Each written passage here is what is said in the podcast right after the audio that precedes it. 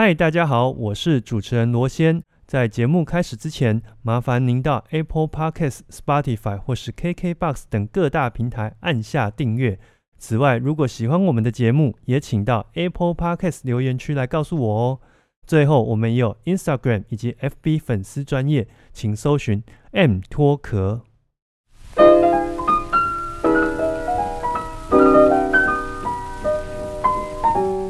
我是罗先，欢迎收听 M 脱壳 Music and Talk。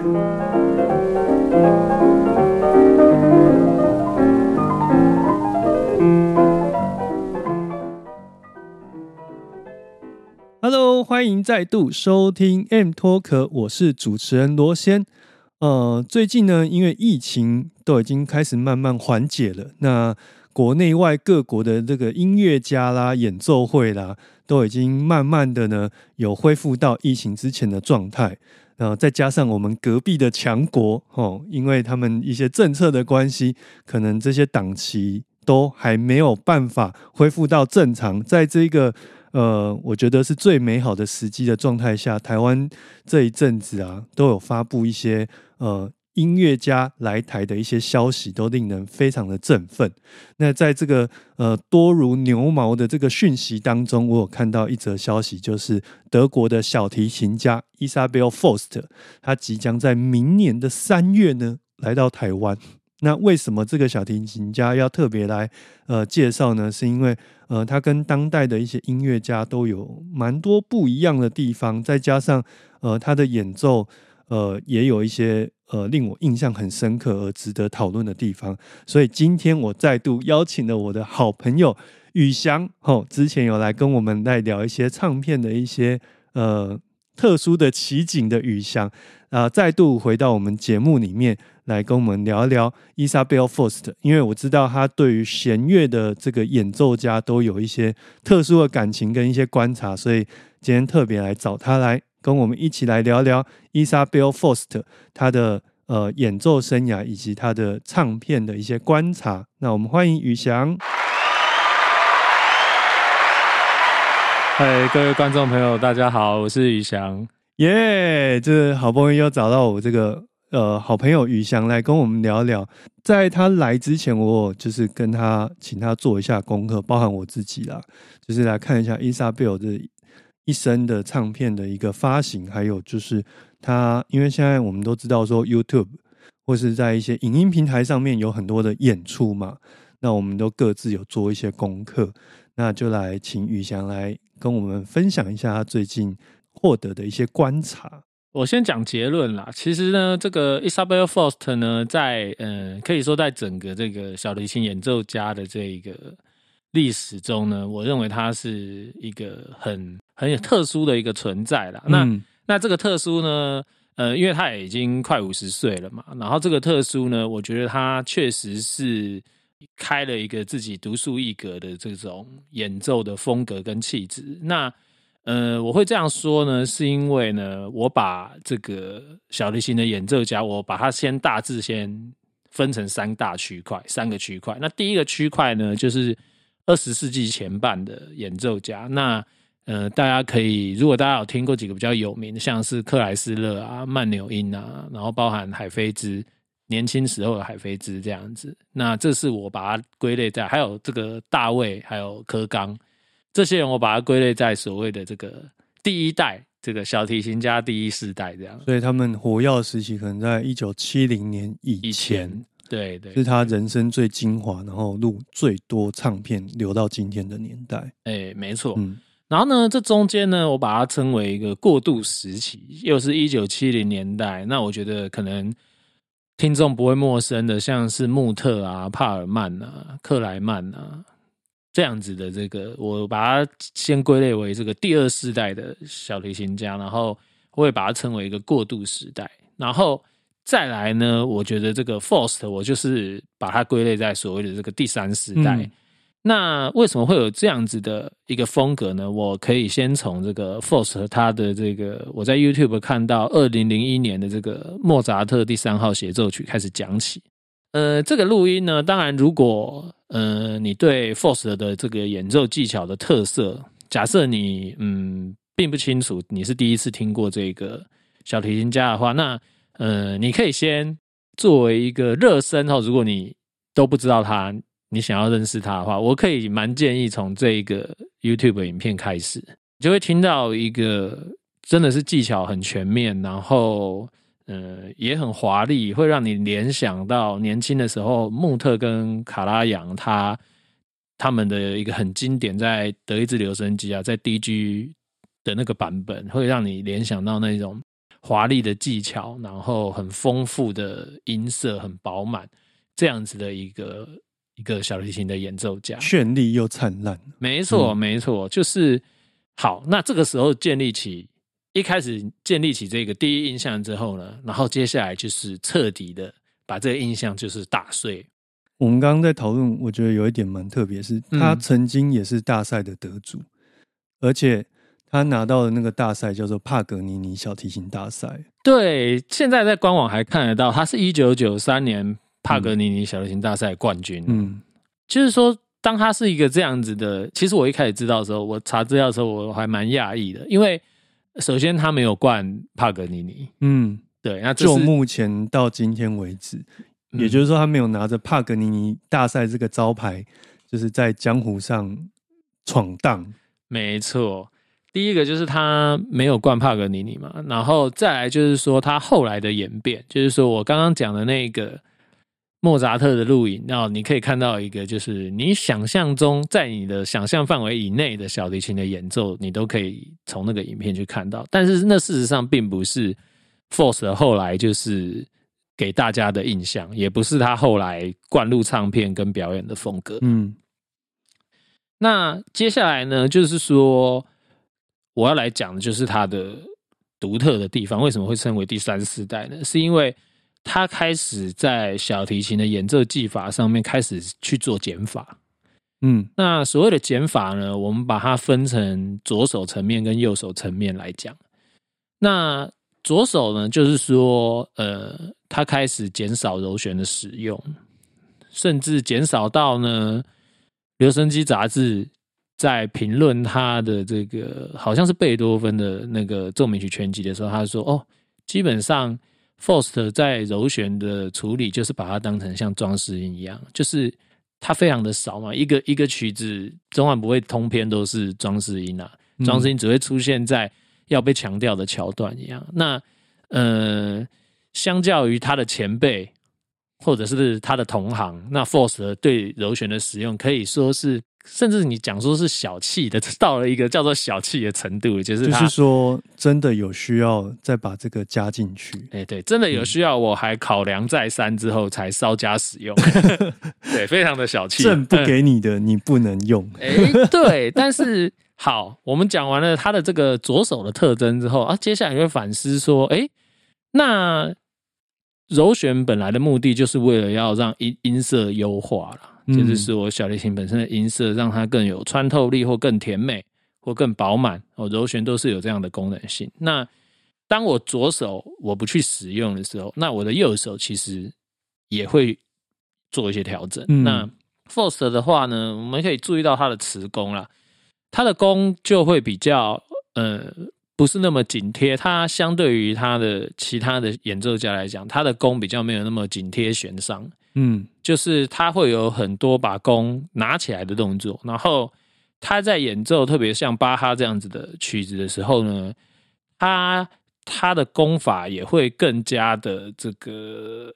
应该说比较有一点复古啦。他就是说，他不是那么的，他很重视这个。手腕，然后弓的角度，但是他的弓不会那么的贴近弦，他会常常把弓拿起来，然后这个音色的处理上面，他也是多半是以右手去控制，让他这个音色呢，所以比较偏向于是一个比较线性的音色。所以就是说，跟那一些第一代的老大师比起来，我们常听到说他们在拉琴的时候咬弦咬得很紧。相较于这种咬得很紧，它是另外一个极端。对，我们可以举个例子，我刚刚有稍微这个解释一下，对，跟跟主持人有解释一下，就是说，嗯，比如说像我那时候举的例子是大卫啦，就是这个 David Oistrakh，它它的柔弦，他的音色听起来就是，呃，我们把这个小提琴的音色哈，你想象现在脑海里有一一根线，然后大卫的这个这一条线呢，它是很粗的，然后这条线呢，就是有一个好像是河流一样这样子曲折的这个，然后很绵延的这个这个形状，对。那 Faust 的音色呢，它就像是一根直直的。很而且有刚性的线，就是很笔直，然后没有任何的这个这线非常的光滑，没有任何的这个高低起伏跟抑扬顿挫。它嗯，有些人会用干净，然后有些人会用这个精致。事实上，我看大部分这个欧洲的讲法啦，乐评的讲法都是用精致这个字来来去形容 fos 的这个声音特质。那我只是再进进一步的去补充说，我认为它的精致是来自于他右手对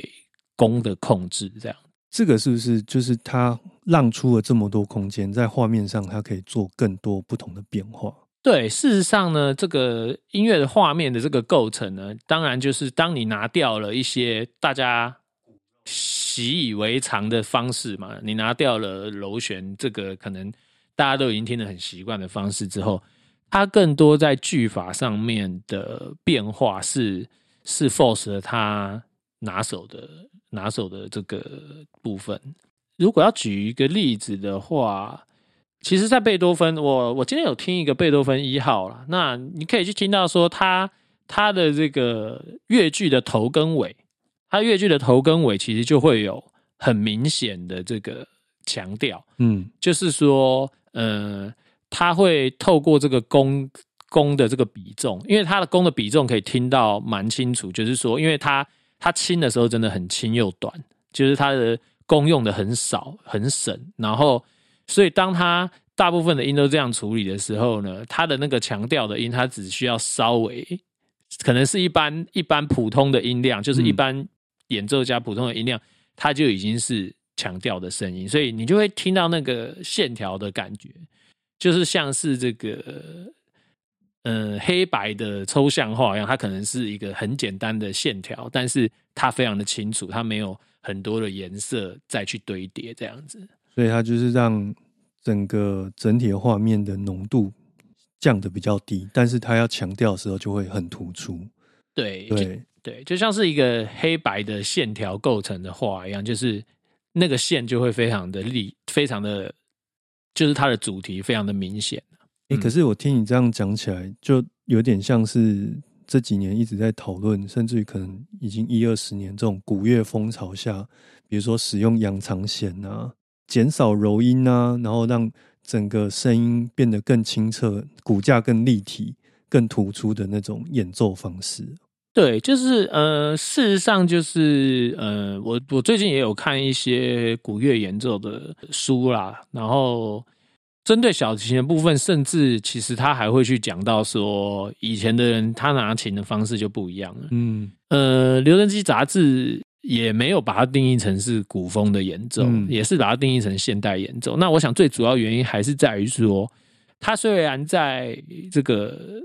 小提琴的技法上是比较是我刚刚讲的减法了，他把一些大家习以为常的技法，然后舍弃不用，然后以便去突出他真的想要表达的一些音乐的诉求之外，呃，他其实也没有没有像是真正的古乐演奏一样，他们会去很很精精确的去处理说，哦，这个作曲家当年哦，他就是一定要用什么技法，什么技法，什么技法，他倒也没有。被这东西绑住，嗯，所以整体听起来，某种程度上还是有一些些继承以前人的东西，可是他花了更多的力气在开发他自己的专属的风格，然后所谓的减法的一个演奏方式，让整个音乐变得更清澈、更立体。嗯，对对对，大概是这样子。那你觉得除了那个莫扎特的那个演出以外，你还有看到什么其他？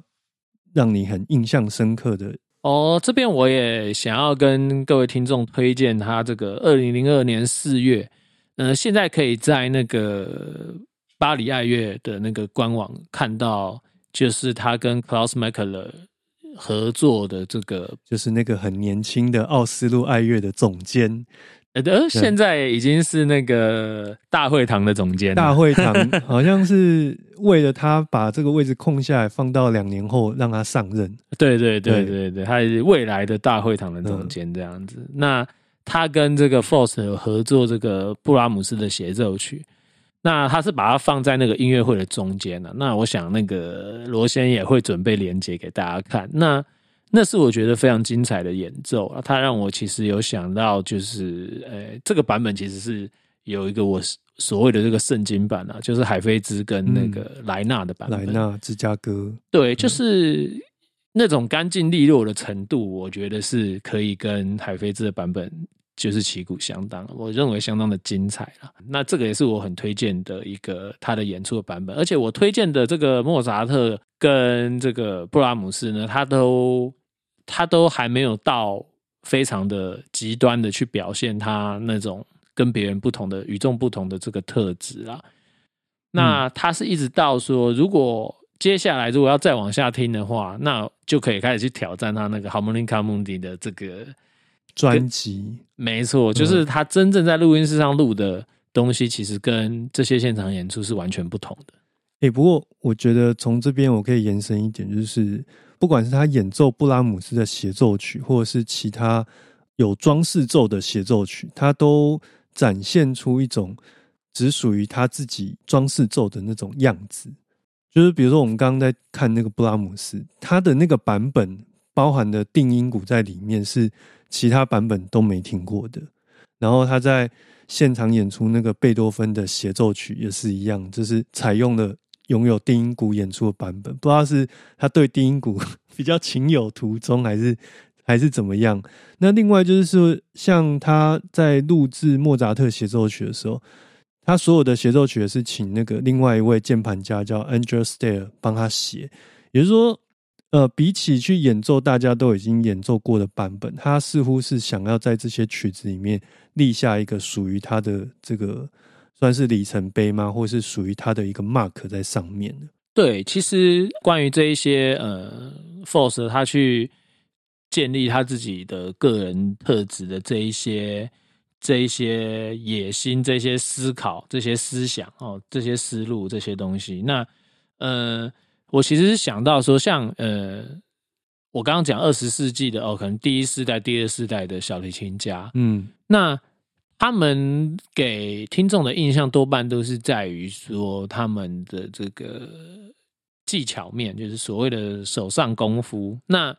呃，在选选取这些华彩段、这些装饰奏的版本的时候，嗯。至少唱片公司或者是在音乐会的宣传上面所标榜的，也是所谓的哦，我们选的版本是难度最高的。嗯，哦，它是这个，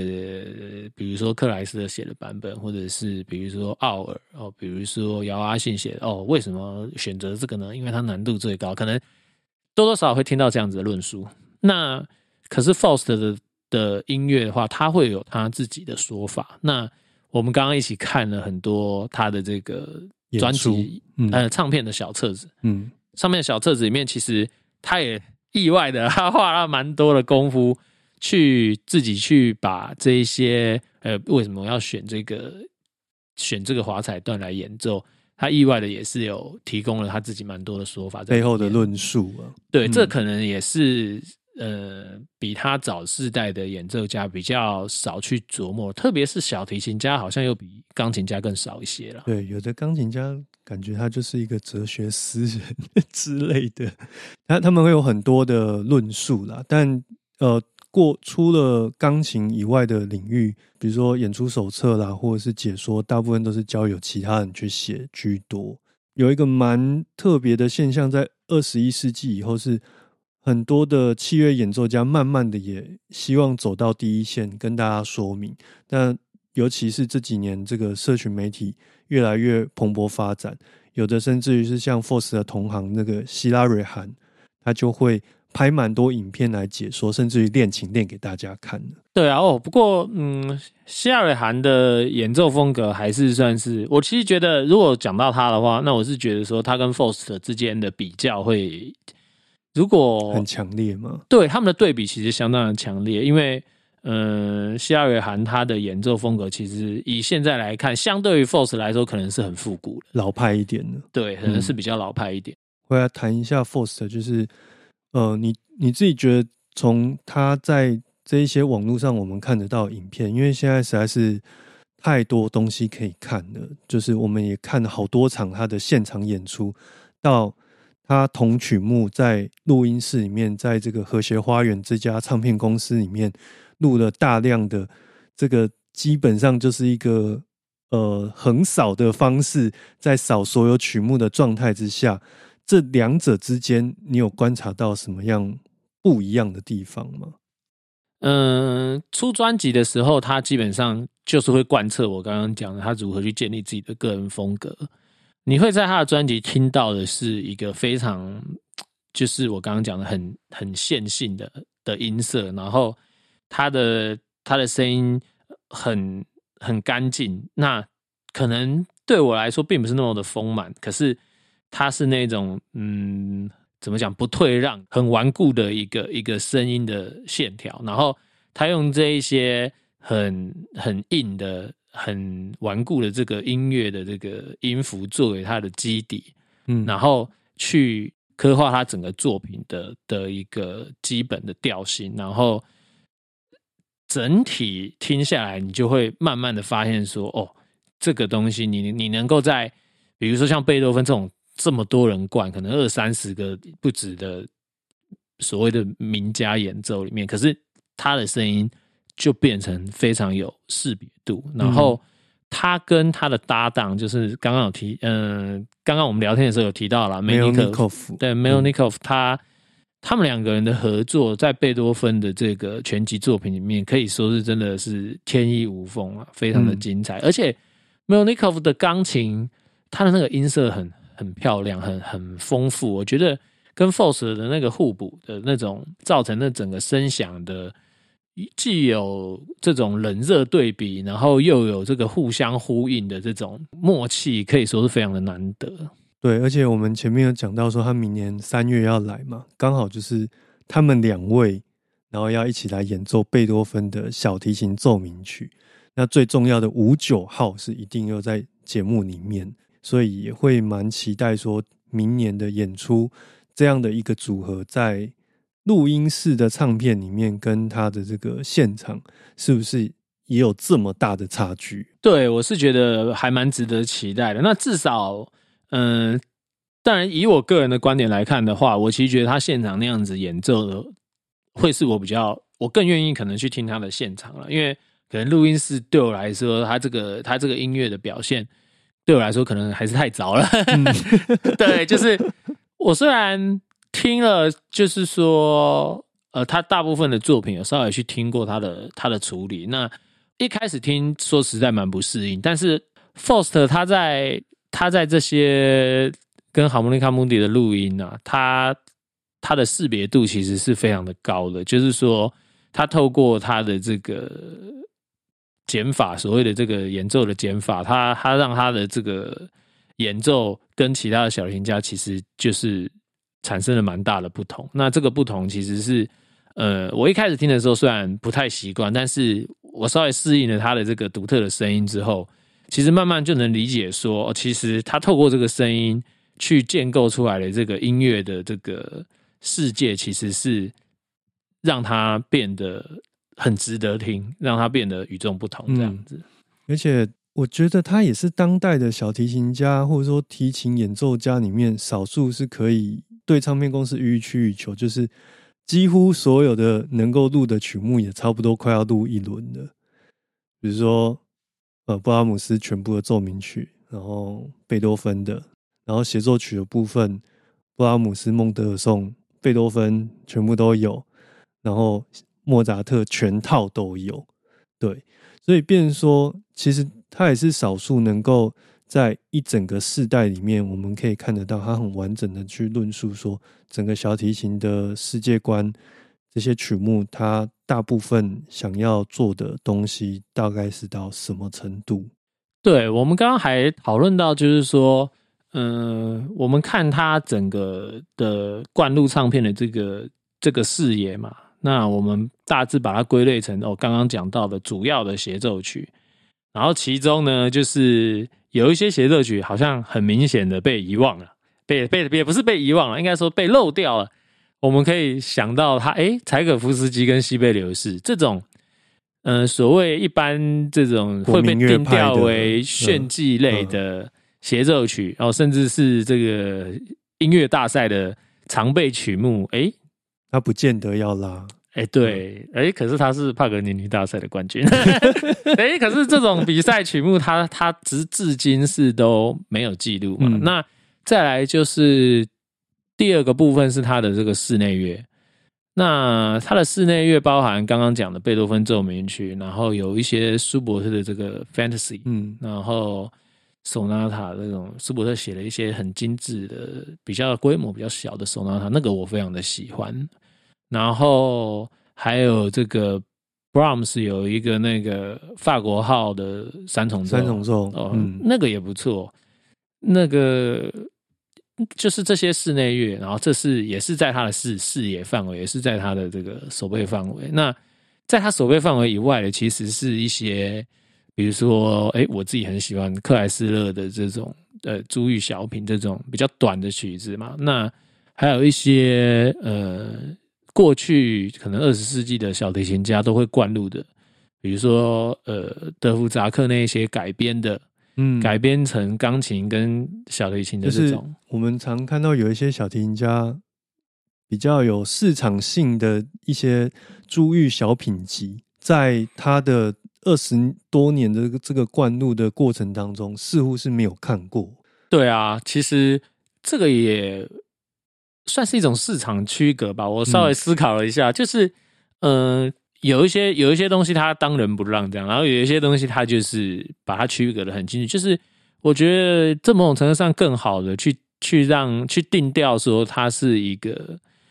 它是一个有专注力，然后它它。他的领域有一个很清楚的范围，那超过他领域之外的这些曲目呢，可能我觉得很难。我觉得在未来，因为他的这种灌录的策略这么鲜明的话，或许未来很难听到他真的去演绎这一些曲目。对他有趣的地方就是在于说，这些东西大家都做，他不做，然后他就是做他手背范围内，可是也有一些。曲目诸如什么韦伯的小提琴奏鸣曲啊，那种二重奏鸣曲，就是有一点像是小品，但它其实又是一个比较有规模架构的东西。他又把它录得很很完整。对，其实他他开发了，他其实也有在开发，就是那种真的没有什么小提琴家碰过的，像他有一张那个史特拉文斯基那一张，对那一张。哇，那个我真的是我想不到第二个人在灌那个，而且他他是好像他是跟 vocal 的嘛，他是跟声乐一起的，就是那个作品，就是说实在的，就是史特拉文斯基里面的作品里面，可能都算是没有那么没有那么有名的曲子，所以他还是在开发在开发新的曲子，就是但是我们可以想象他的路线是。嗯，跟就是我们一般的认知其实是很不一样的。哎，宇翔，我们刚讨论伊莎贝尔·福斯特讲这么多嘛，比如说关于他的专辑，或是呃他的演奏风格。那提到他的名字，你有没有想得到其他的演奏家、小提琴家可以拿来跟他做一个对比，或是比较？说，哎，差不多世代，那演奏上又有什么样差异的风格？OK，哎，这个问题其实很好哦，就是因为呃，下礼拜呢，我想讲这个小提琴家就要来台湾了，就是 Maxim Van g r o f 嗯，为什么会拿他出来比较？其实他们两个人真的可以说是完全不同的路数，几乎是截然相反。当然，Van g r o f 年轻的时候其实就已经灌入了很多和所谓的古典音乐核心曲目了。对，那只是说 Van g r o f 当然是非常的强调这一种戏剧性的，然后。他的这种呃，所谓二十世纪初期的这种传统的音乐的技法，而且他是用很多大量的滑音在他的演奏当中对，我会特别提二十世纪，主要也是华音的使用。哦，华音可能也是 Forst 绝对不会去做的事情呢。我几乎 很少有人，因为因为事实上华音这件事情，呃，在在这个我们小提琴的教育里面啊，其实也是不被允许的。嗯，就是说，嗯、当然这可能是你入门到你到拉到一个程度的时候，其实你的滑音是都是被老师严格禁止的了。通常应该我想不到，我想不到任何的反例了。那华音的使用，呃，为什么会有华音这东西的出现，也是因为二十，也是因为克莱斯的。其实克莱斯的影响小提琴家的演奏，他把小提琴家，就是说小提琴家那个年代，就是二十世纪的上半嗯，上半叶那个年代的小林家应该长成什么样子？这件事情其实被克莱斯的定调定调的非常的、非常的这个怎么讲？非常的确完整，对，嗯非常的确实。就是说，音符音乐的精准度来讲，它其实是在精准度上是妥协的。嗯就是说，哎，这个音哦不太准，然后我把它拨到这个。但是滑音在一些适一在一些乐句的处理，这些适当的时机去使用的时候，它好像又可以增加一点整个音乐的风味。所以说，呃，这件事情在二十世纪的上半叶的时候，其实是大家都会或多或少去使用。那就算是以精准著称的海飞兹，事实上，你去听海飞兹早期单身到时期，三十几岁的时候的录音，其实他的还原用的相当的多，相当的多。跟如果以现代的观点来看的话，呃，可能不会用精准，就是说你印象中他是精准的，但是你实际上去听了之后，其实他有他的歌，他为了要去表现一些音乐的歌唱性的时候，其实他的滑音是用的用的蛮不少的，会比你想象的来的多。因为海飞兹大家都觉得它很冷，就是相对的，它可以牺牲掉一些东西，然后用滑音去填补这一块，，对，让那个声音听起来就是丰富，对，更可能更像是在模拟唱歌吧，嗯。或许吧。那如果说这样子的音乐，因为讲到海飞兹的话，可能大家想到它很冷嘛，那可能 Force 的就是激动。嗯。如果如果是用这个音乐的观点来来来比喻的话，那 Van Gogh 其实是蛮继承到，就是说我会把它归类在刚刚讲的所谓的第二世代，跟帕尔曼穆特是同一个世代，就是说他们完全有继承到所谓这个二十世纪上半部所谓的这个炫技的 virtuoso 这个传统，其实他们完全都有继承到，但是相对的，你也可以听到一些新的新的看法跟观点，他们开始，他们其实开始收敛，嗯，就是说，嗯、更开始让出一些空间来，对不对？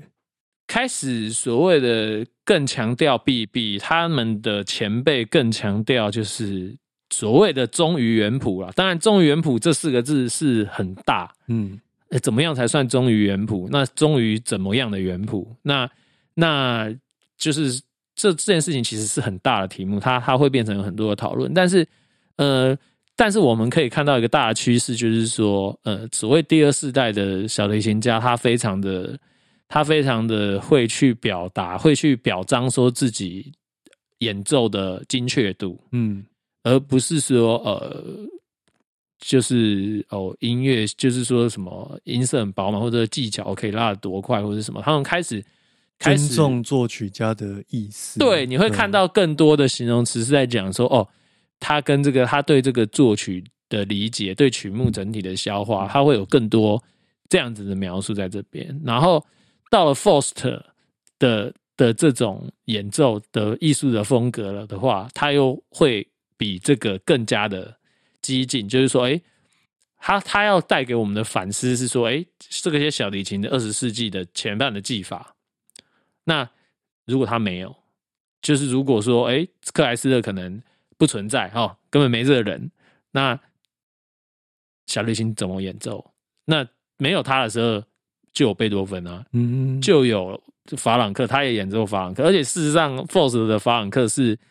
他就会可能因为他的这个法朗克本身的风格，他就会更更去用这些现代所谓的这个现代技法，那你就会开始去反思说，哎、我们听起来习以为常的声音，其实它不是绝对的。嗯对，所以讲回来，他跟 f a n g r o f 的比较，就是刚刚我们提到，就是关于滑音的那一块嘛。对，那还有其他你觉得哇，这个完全是听起来是不同世代或者说不同思维的演奏的技法在里面。嗯，这很有意思，他们的曲目几乎没有重叠，但是但是贝多芬的话，嗯，呃，Van Gogh 的贝多芬可能更加的，就是说，对他很浓郁，然后你听起来会觉得，哦，这个这个音乐也会给你一种更多的浪漫的感觉，然后更多的这个。激烈的情绪哦，可能像一个浓汤一样，可能像奶茶这样子，就是这种比较浓郁、口味比较重的这种这种演绎方式。那 Force 的话，你就会发现它相对相对收敛很多。鸡白汤，对，就是有棱有角，可能是已经到了开水的程度。对，就是，但是它非常的有棱有角，就是说，嗯，你听起来的时候，它的它的音乐好像是在。这个敲打你的脑袋啊，逼迫你去思考，嗯，逼迫你去反思，去去自省，说，哎，哦，这个声音出来就是跟你平常听到的不一样，那为什么？你就会开始自己对话。他的他的音乐很能够能够颠覆你传统的认知，然后很容易去激发你去思考，说，哎，原来我我以前习惯的东西，哎，他是可以不要的，他不要，这时候其实照样能做，嗯，然后他还会。有一些新的味道哦，因为你去掉这个奶茶，去掉这个去掉这个浓汤之后，哎，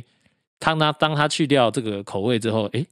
它还它没有消失，它的音乐还在，它有一些新的新的元素哦，可能是不知道水里面加胡椒，水里面加盐，哎，喝出来的口味完全不一样。我觉得这就是一个，我觉得他们两个可能比较具体，我可以告诉大家的这种对比的感觉。可是我听你这样用这一段。描绘啊，或者说这种形容方式，似乎可以理解到前面我们在讲说，为什么他没有在演奏柴可夫斯基这种国民乐派的，但是是小提琴家当中的基本曲目，甚至于你看他的室内乐，好像到目前为止也没有看到一些比较跟国民乐派相关的曲目，除了德弗扎克以外，可是那个曲目实在是太。太独树一格了。另外谈，可是就是最核心的那个圈圈里面，似乎可以理解为什么他国民乐派放的那么少，也或许是他觉得这样的演出还不是时候吧。我觉得可以期待啦，呃，因为呃，如果说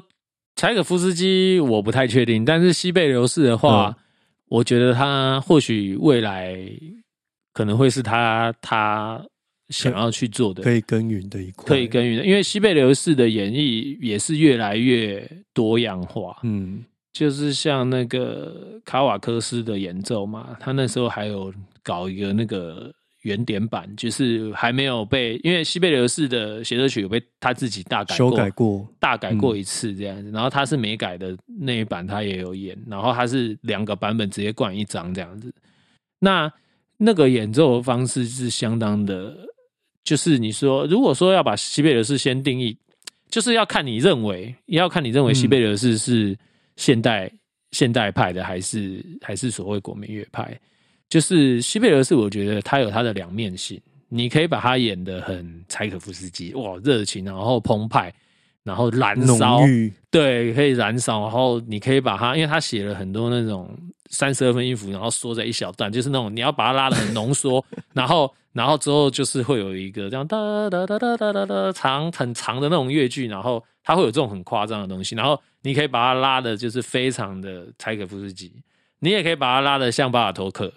嗯，就是那一种，哎，还有很多冲突。然后，然后还有甚至可以拉的，对，可以拉的很反高潮。也是有人这样拉西贝流士，也是也会也会也会过关。所以其实 Force 如果如果假设说，哎，对他未来期待他灌什么曲目，那或许可能是西贝流士。虽然西贝流士被这么多人演绎过，但是说不定到他手上会变得有更不一样的呈现，新的一个面貌呈现。对啊，对。好，那今天其实哦，我觉得这样听下来收获蛮多的，而且会蛮期待在现场再次听到，因为。我去翻的记录，大概他上一次已经是二零一四年的时候，我不晓得这这八年中间有没有其他机会。可是至少疫情之后，这个整体的音音乐会的这个演出分量下降了，他也比较没有机会来台湾。那也比较希望说，这一次在明年二零二三年的三月，他的演出可以带给大家一个比较新奇的一个感受。今天的节目，诶，我们也就稍微在